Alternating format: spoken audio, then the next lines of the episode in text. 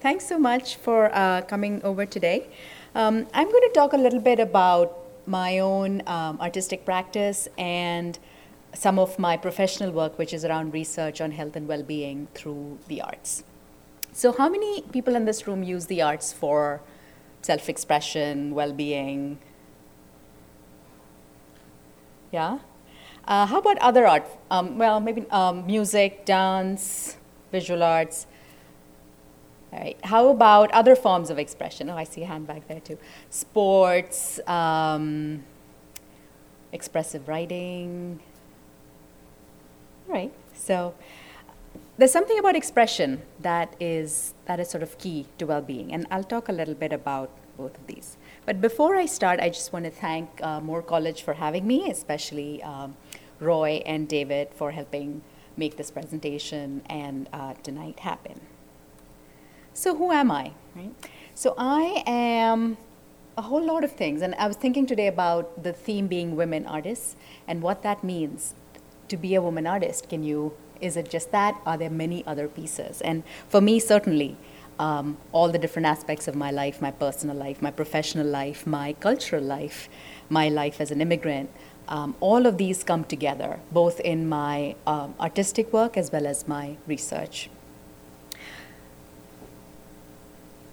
I went to actually a school of design for my undergrad, and I worked with um, artisans in India. And one of the most memorable experiences for me was to go to a village in southern India where uh, weavers were committing suicide. Why were they committing suicide? Because a lot of their uh, finely crafted cotton fabrics were not selling in the market, which was flooded with polyester and synthetic fabrics, which are longer lasting. So, in a country which um, is is largely, or which has high levels of poverty, people, if they had to choose between something that would wear out fairly quickly but was really fine and handcrafted versus something that would last long, people would choose something that would last long. So um, I worked in that setting, bringing in a design intervention which would expand the market beyond the local community to broader global markets. What I didn't realize at that time was the intervention was actually a bit of a mental health intervention as well.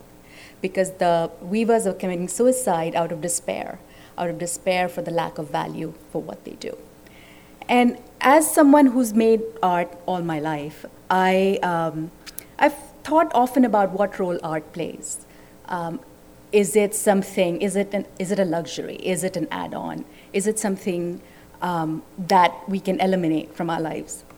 And I'm not sure we can. And there's an anthropologist called Ellen Dissanayake who talks about the role of art in our lives. And she says that it's really about um, something deep, core, and essential to us. It's about memorializing and communicating the things that are most important in our lives. Okay? That doesn't sound like an add on, that's core to who we are. Um, coming from the field of art therapy, the core philosophy in art therapy is that art helps us express that which is unsayable. Art helps us share that which we cannot share easily. And from some of the research that's come from trauma, indicates that when we undergo trauma, the part of our brain, which is called the Broca's area, shuts down. So, what does that mean? When you undergo trauma, you actually lose the ability to speak about that trauma. So, if we connect the two pieces, that art helps us say the unsayable, and that trauma shuts down the speech part of the brain, and you bring those two together, there's something about the art that helps us communicate difficult things, things that are unsayable, things that are trapped in us. That sort of where I come um, from in my professional uh, work in the creative arts therapies. And the other question that I think about often is that if it matters, does it matter if you have artistic skills or not? And I'll share some of our research and we'll come back to this question. All right, so some of uh, my personal perspectives, right? Why do we make art? Why do I draw? And I like this image a lot I guess that's my talk. That's it, right? Uh, I should leave now. um, but that's really a lot of what it means for me. So I use art as, as a tool um, not just to express myself or express things that are difficult, but also to process, you know, um, something that I'm struggling with, perhaps a question or an interaction. It's a way to process, get the muddle out of your head into an external object, which in my case is a visual art form. But for others, it might be music, it might be dance, it might be poetry. But really, it's a way of externalizing things that are going on in our heads. So I, I do both poetry and uh, visual arts. This is actually a series from um, the last few months at work. I was processing a really difficult situation, and every time I was struggling with it, I made this little clay flower, and then there's a, suddenly there's a cluster of clay flowers. So it was a particularly vexing few months. Um, I also make art when I am um, anxious about something. So this was right before a conference presentation. The one on the left is before. I was really stressed out, I was worried, I was anxious. And to me, it kind of represents this kind of tight set of images. And on the left, the presentation was done. I was on the flight back home. I was loose, I was happy. So I also use a lot of natural materials. Uh, to me, I'm moving more and more um, into um, a sort of sustainable practice, something that helps me um, integrate natural elements, including from my backyard, into uh, my art. So that is wood from a tree that fell after a storm one day, and I used coffee. And the one on the right is a little wildflowers that grew, and then paper mache. Right? So that's some of my personal perspective, really a way to connect with the world around me. And especially as someone who comes from a different country, I often think about that. I think about media um, as something uh, I struggle with. You know, the kind of media I use in India are very different from the kind of media I use in the US. And to me, um, integrating elements from the very earth and the ground in this country is very symbolic of where I am. It's been 18 years since I've come to the US. And to me, I feel a lot more embedded in a way that I didn't some years ago. So that's sort of my personal life as an artist. Um, a lot of what I do professionally now is research on um, the health outcomes of art making. So, what happens to us in our bodies and what happens to us in our minds um, when we make art? So, in order to do that, uh, we did a study. We invited people to, um, this was funded from the Drexel Uni- University Office of Faculty Development. We invited people to come engage in visual art making with an art therapist. Um, we didn't say anything more. We didn't say it was a therapy session or anything like that. People were invited to come make art for an hour um, in a facilitated setting, and no prior experience was required. All we said was people should be between 18 and 16, 60 years of age, and that they should identify as healthy so that they shouldn't be on any, uh, undergoing any medical treatment at that time. And it was mostly open to Drexel staff, faculty, and students. And the main purpose of the study was to understand what happens to us when we make art. So there's some evidence in, uh, especially in expressive writing, that if you write about things that are difficult or traumatic, um, you're less likely to go to the doctor. Uh, this study just blew my mind. I, I, first heard of it when I was a grad student in the late 90s. And it just blew my mind because what was it saying? It was saying that an act of honest self expression results in physical well being and physical health. Right? But nothing like this had been done in the visual arts. So I said, all right, let me see if the same idea works in visual arts. There's also some evidence that uh, art making improves mood and so affect is really another way, a word for mood.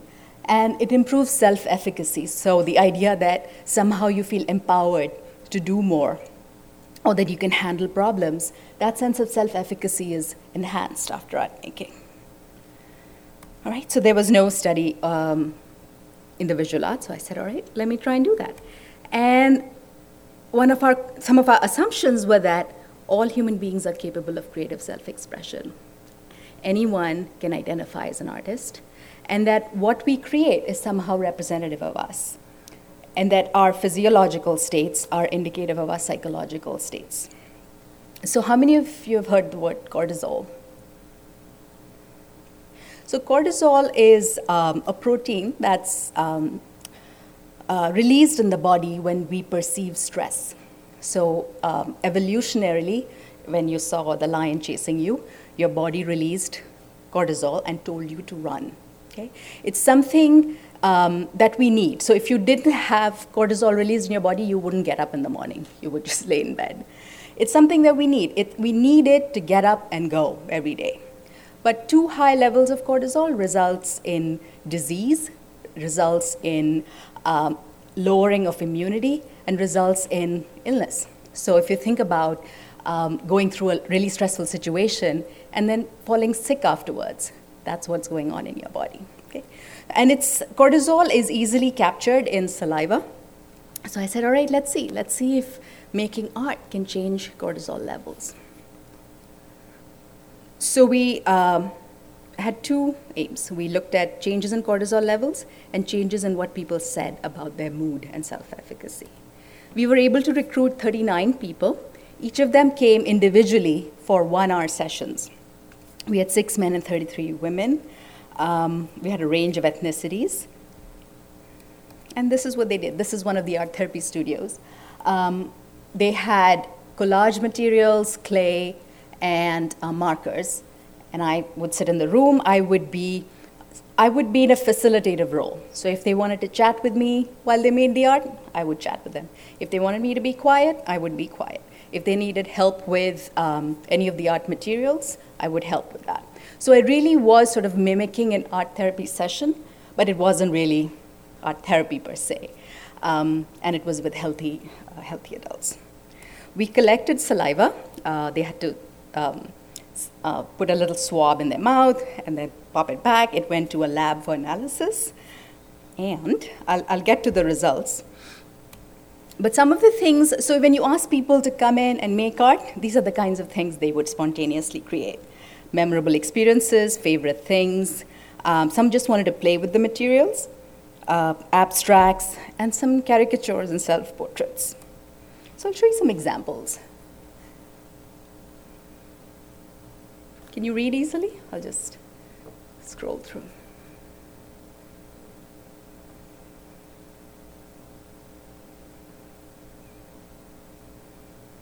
So, and you'll see as I show you these slides, art making means something different for each person.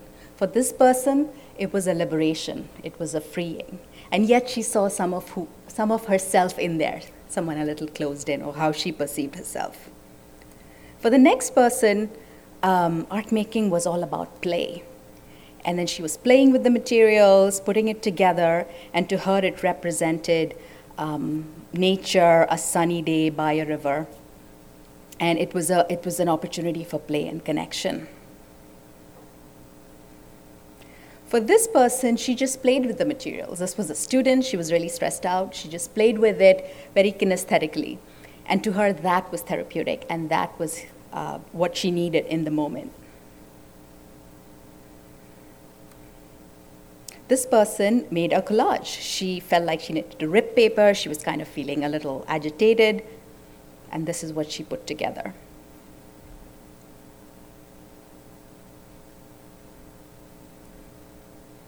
Another student, she made a collage guitar um, in thinking about her boyfriend um, as a as something for him. It was a fun and stress free time, she says. Another person made a basket which reminded her of her, um, her younger chi- uh, her childhood days in the Adirondacks, and it was a memory.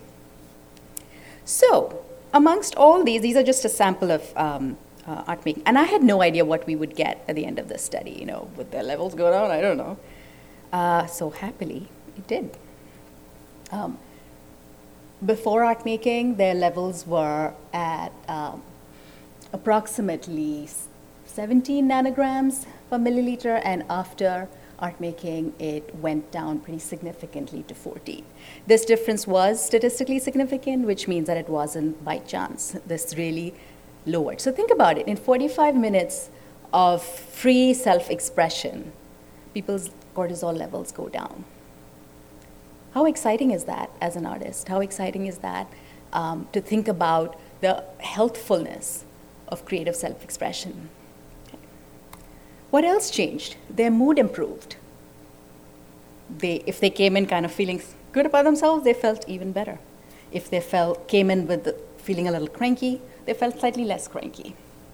And their self efficacy improved, which means that a sense of, or their ability to handle challenges or problems, or their perceived sense of that improved. Okay. So, overall themes in the art making, people said it was relaxing, they got lost in it, um, it was fun, it was freeing, it was a process, and that they learned something new about themselves. As artists in the room, does this sound familiar? In the kind of experiences? Okay. And each of us, we've had these moments, right? Sometimes we're frustrated, sometimes it's just fun um, in terms of what it means for us. We also looked at what the process was like and whether it related to the changes in cortisol levels. Um, so those who learned something new about themselves and those who struggled through the process, they seem to have the greatest lowering. So there's something about struggling with and making meaning of the art making process, which seemed to be important. So, in conclusion, um, this was really exciting. We hope to uh, build on this study further. Um, we found that art making in a supportive setting, a therapeutic context, lowers cortisol levels so now we don't know if, if the same people, if they'd done this just by themselves, if we had got the same results. There's something about being with a supportive, or being in a supportive setting that results in these outcomes. And that art helps us see things from new perspectives. Um, and my real takeaway from this was that art is not an add on, it's at the core of our well being and our sense of connectedness to others. So um, I actually saw one of the films in preparation for today. And um, as I do with a lot of um, uh, my work, I've created an artistic response. So the one on the left is um, the scribble as the movie was starting, and I was doodling throughout. And the one on the right is the same image with um, color and uh, pattern.